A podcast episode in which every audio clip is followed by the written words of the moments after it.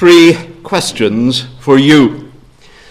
Jesus was a masterful user of questions. And this chapter here before us is one of the great chapters of nine questions. It's a wonderful mini series to do to look at the nine questions that are given in this chapter uh, by the Lord Jesus Christ.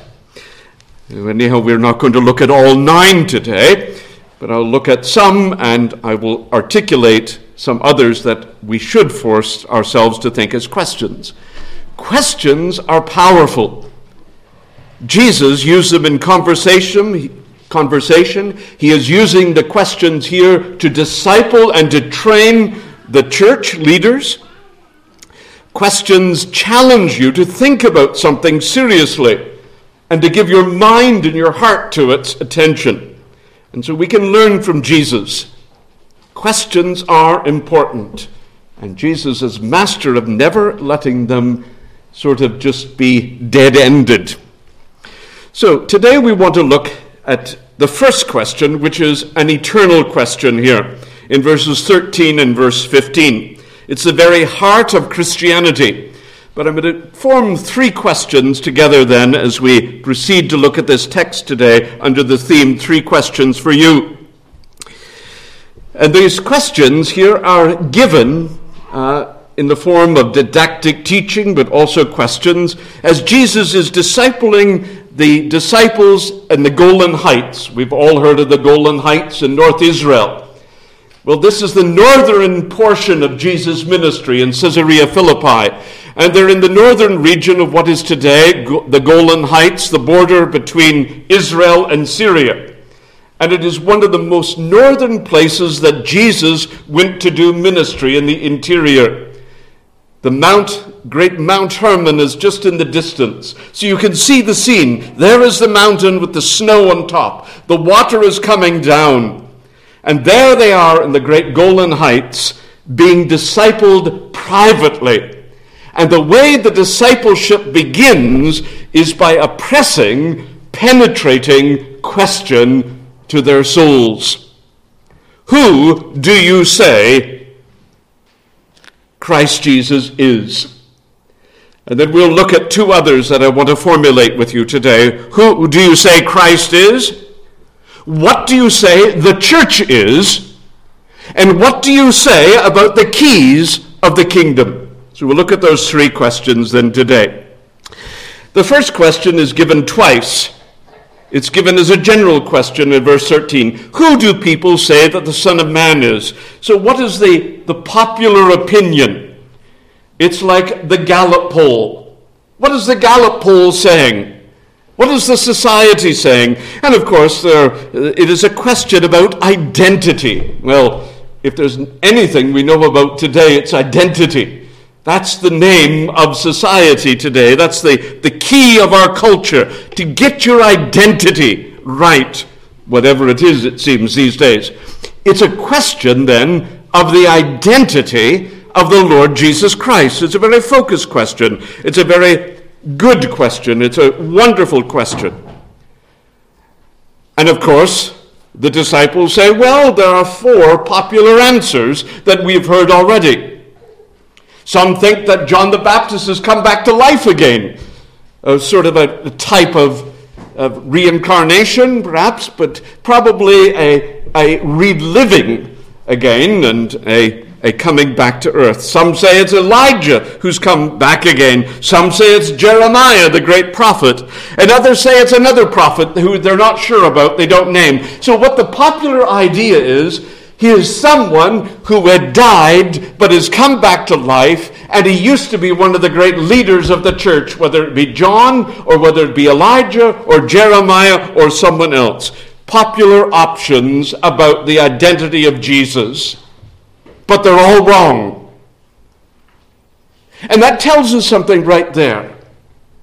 You can be wrong in your answer of who Jesus is. And that means there has to be a truthful answer, there must be a correct answer. And so Jesus presses them again.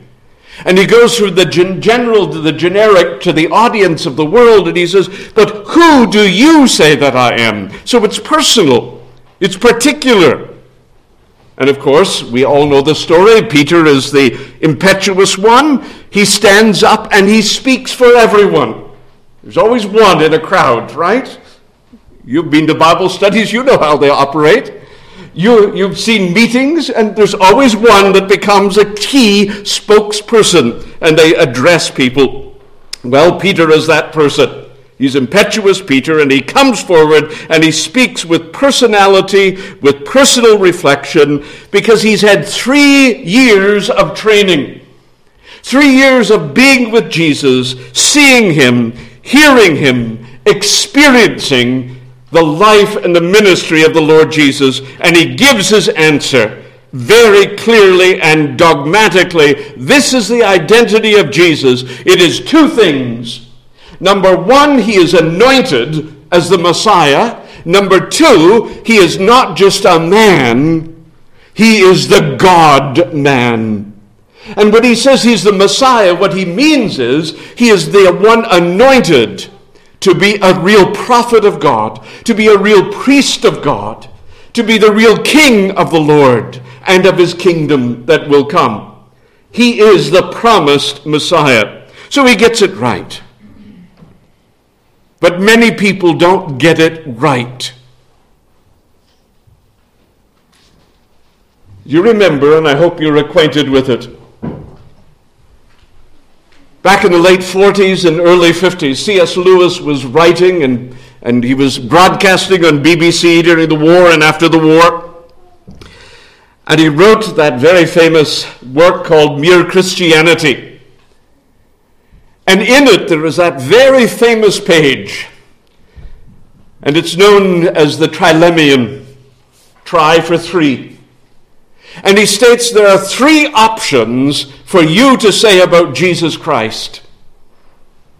You can call Jesus the liar, you can call Jesus the lunatic, or you can call Jesus the Lord and your Lord.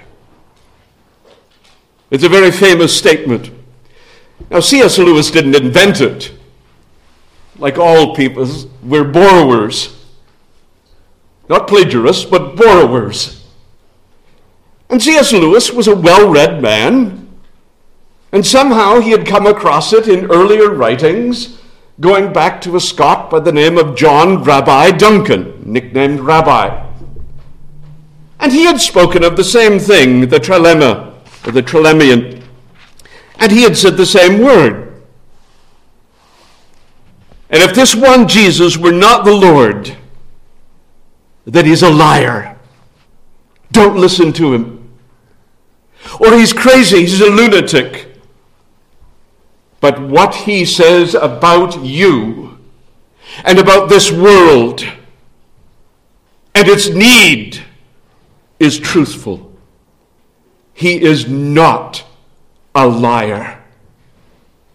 And he is sane. He is the sanest person who has ever lived. He is not a lunatic. Therefore, he is the Lord. Go back and read it sometime. In most editions, you'll find it right around page 46 to 52. It's the heart of Lewis. It's the egg story, if you can remember that, the poached egg, so you can go and think about that. Use it for your evangelism. Do not allow people away with it. He is not the liar. He is not the lunatic. He is not just some kind of fanciful teacher. He is the anointed of God. He is the Lord. And so Peter enters into that great confession and he makes it plain. You are the Christ the Messiah, the anointed, the one who will teach you and guide you, direct you, the one who will be the priest of the great order of Melchizedek, the one who will be the King of kings and shall reign forever and ascend to the glory of the Father. He is divine. He is not just a human. He is the Lord God man. And he has been anointed to save the sins of his people, to teach them the way of life and salvation, to rule them and to bring their knees to him and to bow before him and to submit to his reign. He is my Lord, my Savior, my anointed one, the anointed one. And until you say that, you will not have peace with God. Your life will be meaningless. Existentially, it will be a life of confusion, a life of angst. Maybe you remember the story if I could go back to the 50s again. It was the 1950s, and on BBC, world broadcasts and television and radio, they were doing a series of talks by an agnostic and atheist. His name was Bertrand Russell. And Bertrand Russell was very popular. Everyone was watching him on the telly in the evening when they went home. And he was destroying Christianity, debunking Jesus, tearing apart Jesus and the Bible. But he had no answers. One day, Bertrand Russell was running through the street of London and he hailed one of those great British black cabs and he, he hailed the taxi down and the taxi driver recognized him from the television and said to him, Hey, Bert. Imagine calling Bertrand Russell Bert. Hey, Bert. What's it all about? What's it all about? And Bertrand Russell had no answer. There is no answer outside of the anointed, the Son of God, the Lord Jesus Christ. And there is no peace with God until you know Him and live in Him. Many people have sat under gospel preaching for years, and yet there is no confession of faith. They never come to a settled conviction without hesitation that this is the anointed of God. This is the Son of the living God. And friends, if you are not settled today,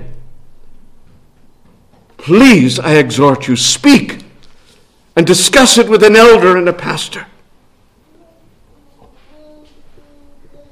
And pray that the work of the Holy Spirit will bring you to conviction, to a settled understanding, and there will be no hesitation.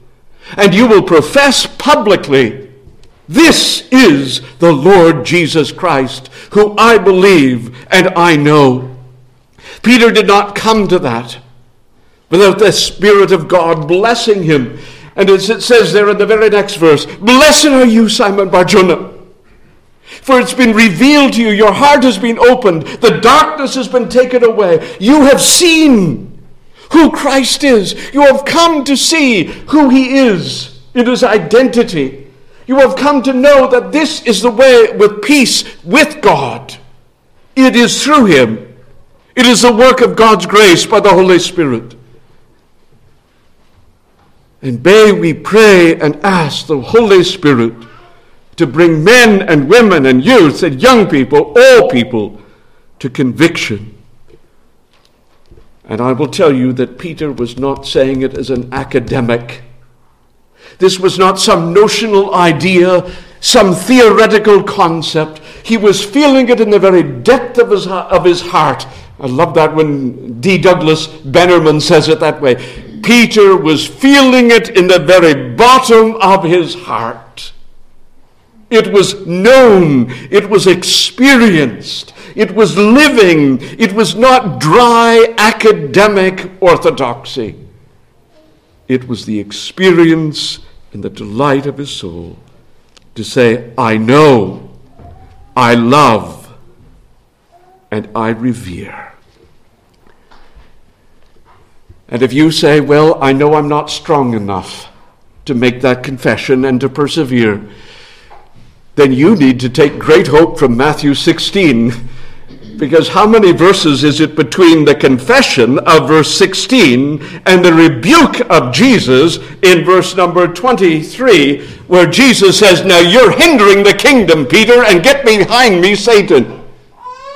Isn't it amazing? You can make that great confession of faith. And some people have said, Well, I'm not strong enough, I'm not good enough, I'm not worthy enough yet because I could fall. And so they never come forward. You're never sure upon their dying where they stood with the Lord Jesus Christ. You're not sure what to say when you go and conduct their funeral because there is nothing that they have said. And then sometimes they will say to you, Ah, but I, I, I could fall. I could hinder the kingdom.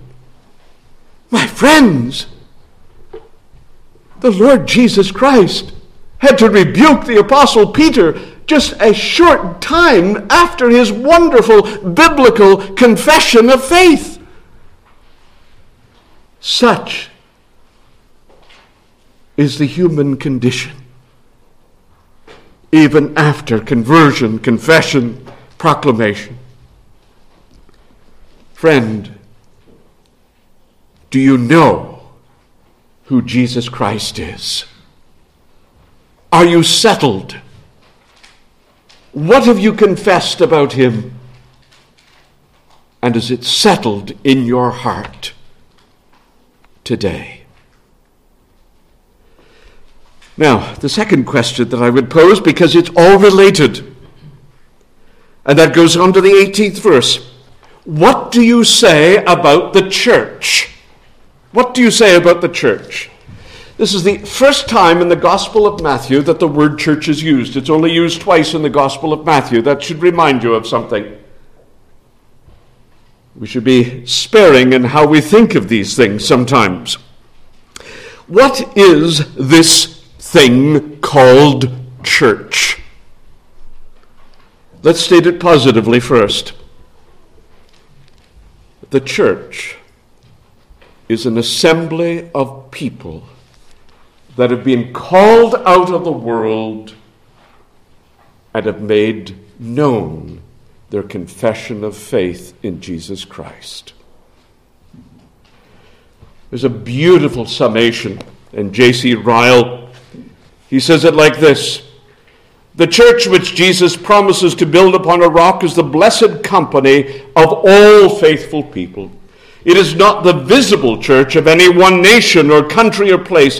It is the whole body of believers of every age and tongue and people. It is the church composed of all who are washed in Christ's blood, clothed in Christ's righteousness, renewed in his spirit, joined to Jesus by faith and living epistle. What is the church? Do not leave here without a settled conviction. Do not leave here with any confusion. The church, primarily and first here in this text, is this it is a called out people who have come to confess their faith in the knowledge of the Lord Jesus Christ, who he is, and they stand together as a common bond as the people of confessing faith. You will notice then, it is not first a building. Nor is it even referring first to the visible local churches. Primarily and first, it is those in any day and generation and period of time who have the same confession of faith that the Apostle Peter has just spoken of as a spokesperson for all the apostolic brethren disciples. It is a common faith upon the common stone of the Lord Jesus Christ. It is not a building, that's just a meeting place. It's a people who are called out of unbelief and paganism to a common faith, the core gospel, the core faith, the mere Christianity of Jesus Christ, the anointed, the Son of God, Savior, my Lord. What is the church? The church is not first denomination. The church is not first building. The church is not first to be seen just visibly.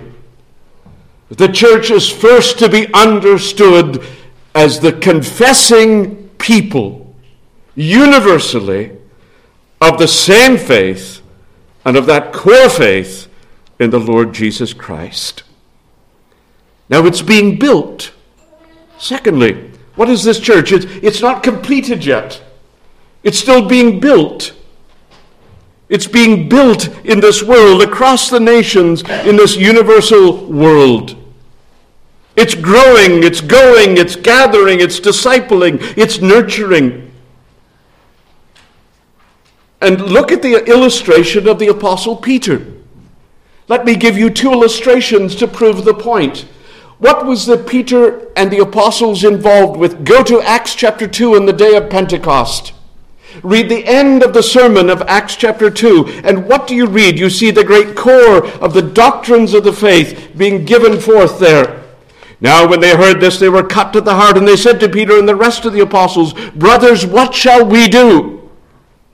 Repent and be baptized, every one of you, in the name of Jesus for the forgiveness of your sins, and you will receive the gift of the Holy Spirit. And these were added to the church.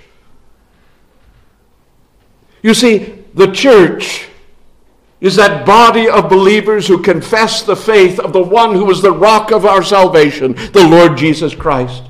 It's being built. It was being built there on the day of Pentecost as the great diaspora tribes of black and white and colored Jewish people were gathered in Jerusalem, confessing their faith in the Lord from across North Africa, Europe, and the Middle East.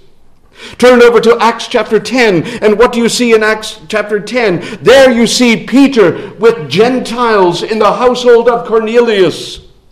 And what do you see Peter doing? You see Peter building the church, bringing in the Gentiles from the tribes of the pagan nations. The church is being built, it is being gathered it is being discipled. It is being nurtured. It is being called together. The Lord is building his church, and he uses humans to do it. He uses them as human advancing army officers. And the church is being built. The church always has the heartbeat of evangelism. Its mandate is to go, its mandate is to gather, it is to call, Are you in Christ? to the nations of the world. What is the church? The confessing body of those who believe in the rock of their salvation. It is being built up. And Peter is granted, as all Christians, there is a promise to the church. And this promise to the church is what we need to hear today. And what is this promise to the church? The promise is this the gates of death and darkness are going to come upon the church. But we do not need to fear. Darkness is upon the land of the West. The church of the West is collapsing. The highest rate of church closures in history is taking place across this country.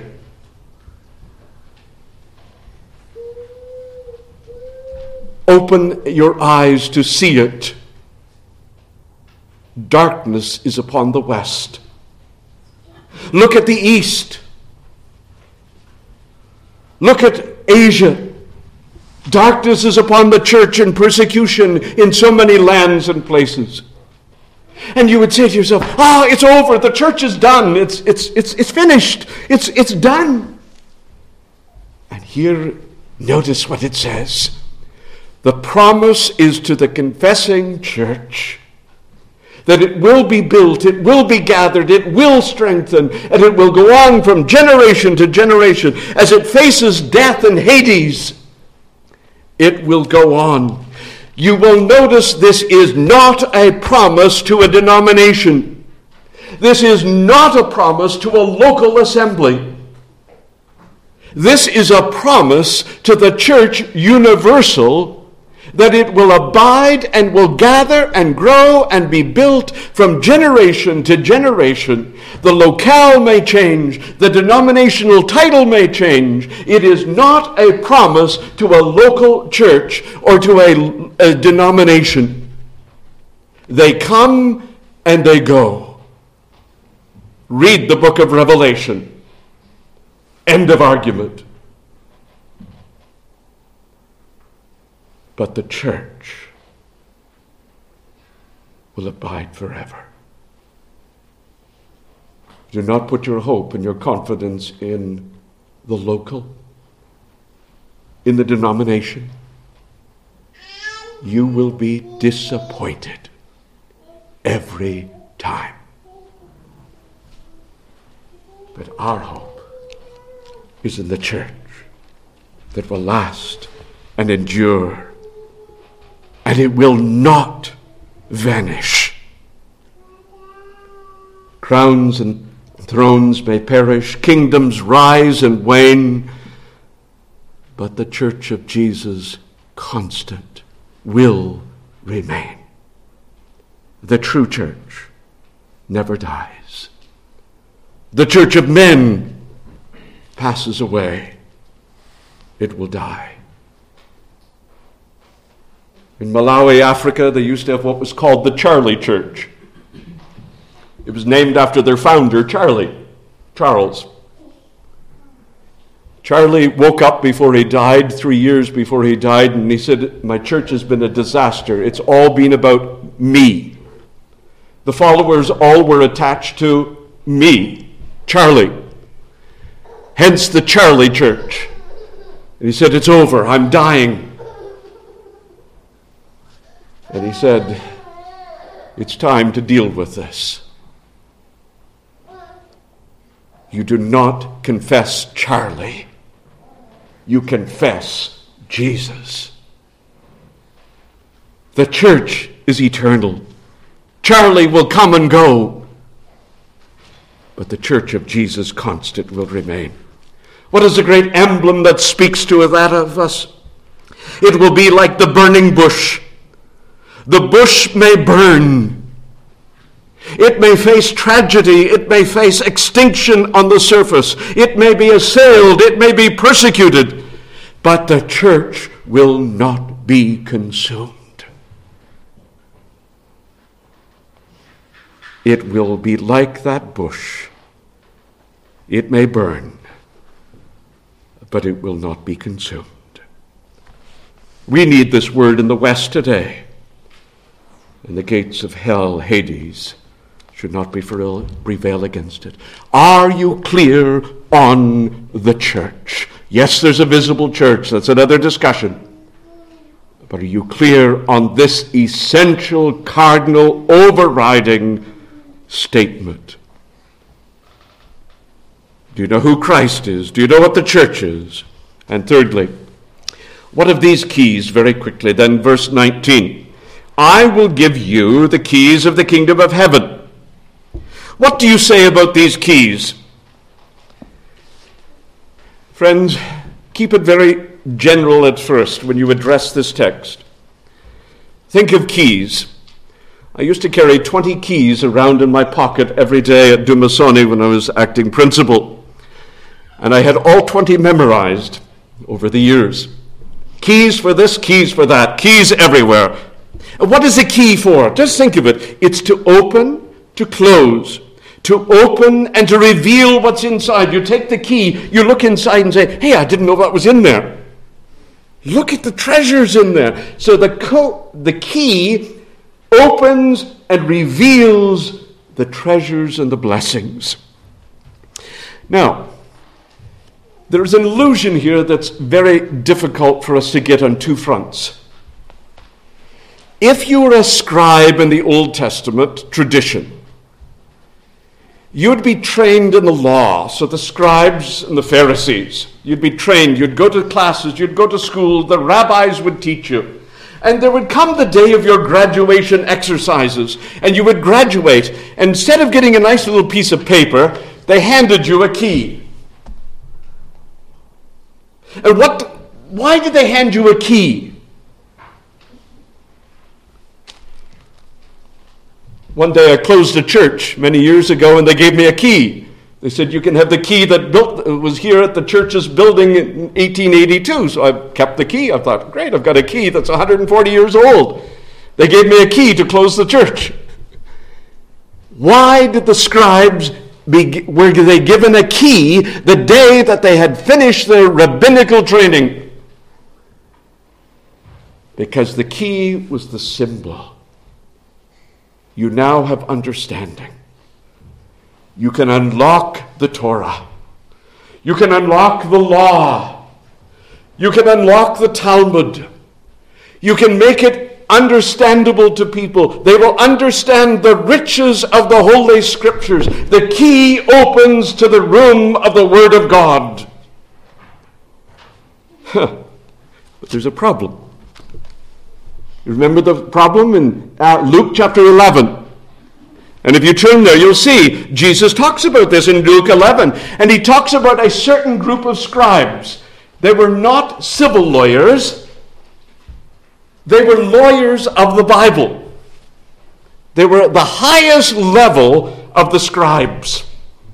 Go back and read chapter 11 of Luke, and you'll see it there at uh, verse 46. One of the lawyers, not a civil lawyer, don't go there for property disputes or marital relations and all that. You went to this lawyer because he was the highest rung of the hierarchy of all the scribes. And you'd go to that lawyer and say, Now, I've got this question in the Talmud, I've got this question in the law. I want you to open the key, let me see it and understand it. And he would him and haw, and he would be more confused at the end of the meeting than you were at the beginning of the meeting. And you say, Well, I've been to places like that in my life, and I've paid big money for it. And Jesus is saying, the scribes had the key. But they confused the people. They didn't open the kingdom. They didn't open the word. Look down at verse 52. Woe to you, lawyers, you scribes of the law, for you have taken away the key of knowledge. You did not enter yourselves and you hindered those who were entering. Peter, you have confessed right. Jesus is the Messiah. I am the Lord. He has confessed it right. I give you the key. Now, don't confuse the people. Teach them this message. Open and reveal to them Jesus, the person, and his work. Do not add the Talmud and tradition. Teach the simplicity, the clarity of the Word of God in Jesus Christ. You have understood, Peter. You have confessed right. Now go and open that. Unlock the doors of the rooms. Let people see Jesus. And I could turn you again to Acts 2, verse 39, and Acts 10. And what did Peter do? He opened the door to the diaspora Jews. He opened the door to the Gentiles so that they could see Jesus. The key must reveal Christ, not tradition not confusion. It must be straight. Now, there's a challenge here, and the challenge is very simple. That is this the challenge to the Christian community as it goes forth, gathers disciples and calls and trains, will be to make sure that it is turning the key to saving faith in Jesus. It will be challenged to change the doctrine to false teachers. It will be challenged by the lives who have lived a false gospel. It will be challenged by it seeing temporary declensions and backslidings. There will be challenges all along the way, and there will be great backslidings. You see, this verse is paralleled with two other verses in Scripture. In Matthew 18, verses 15 and 20, it is paralleled. And in John chapter uh, 20, at verse 20, 22, it is paralleled.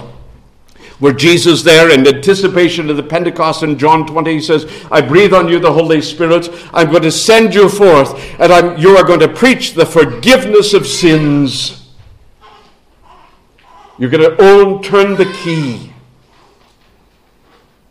But beware. Some will come after you who will turn a different key. And they will lock people back into false teaching. And they will lock people into false living. And they will take this church backward into sin. That's the general principle of the text. Now, there's a lot more to it than that. But generally speaking, that is how you should look at it. And the binding here, when you bind it on earth, you think of Acts 15. They bound it on earth that the Gentiles were to be brought in. There was an inspired mandate. And here is what we need to be careful of. It met as an assembly and it was inspired and recorded in the scripture. But assemblies ever after can meet and bind, but they can bind always not consistently with the Word of God. There is a difference always to note. It is a very, very carefully applied text of Scripture. Now, brothers and sisters, humans need the good news.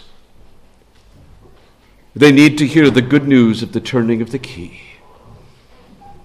That there is forgiveness for you, and there is new life for you, and there is the call to come, to believe, and to repent. The exercise of the keys generally first is this it is the proclamation of the glorious gospel the evangelic work of the church, and we are bound authoritatively to receive all men and women into this community. May you have settled convictions, be not confused. May you confess publicly, I believe in Jesus Christ, the anointed, the Son of God.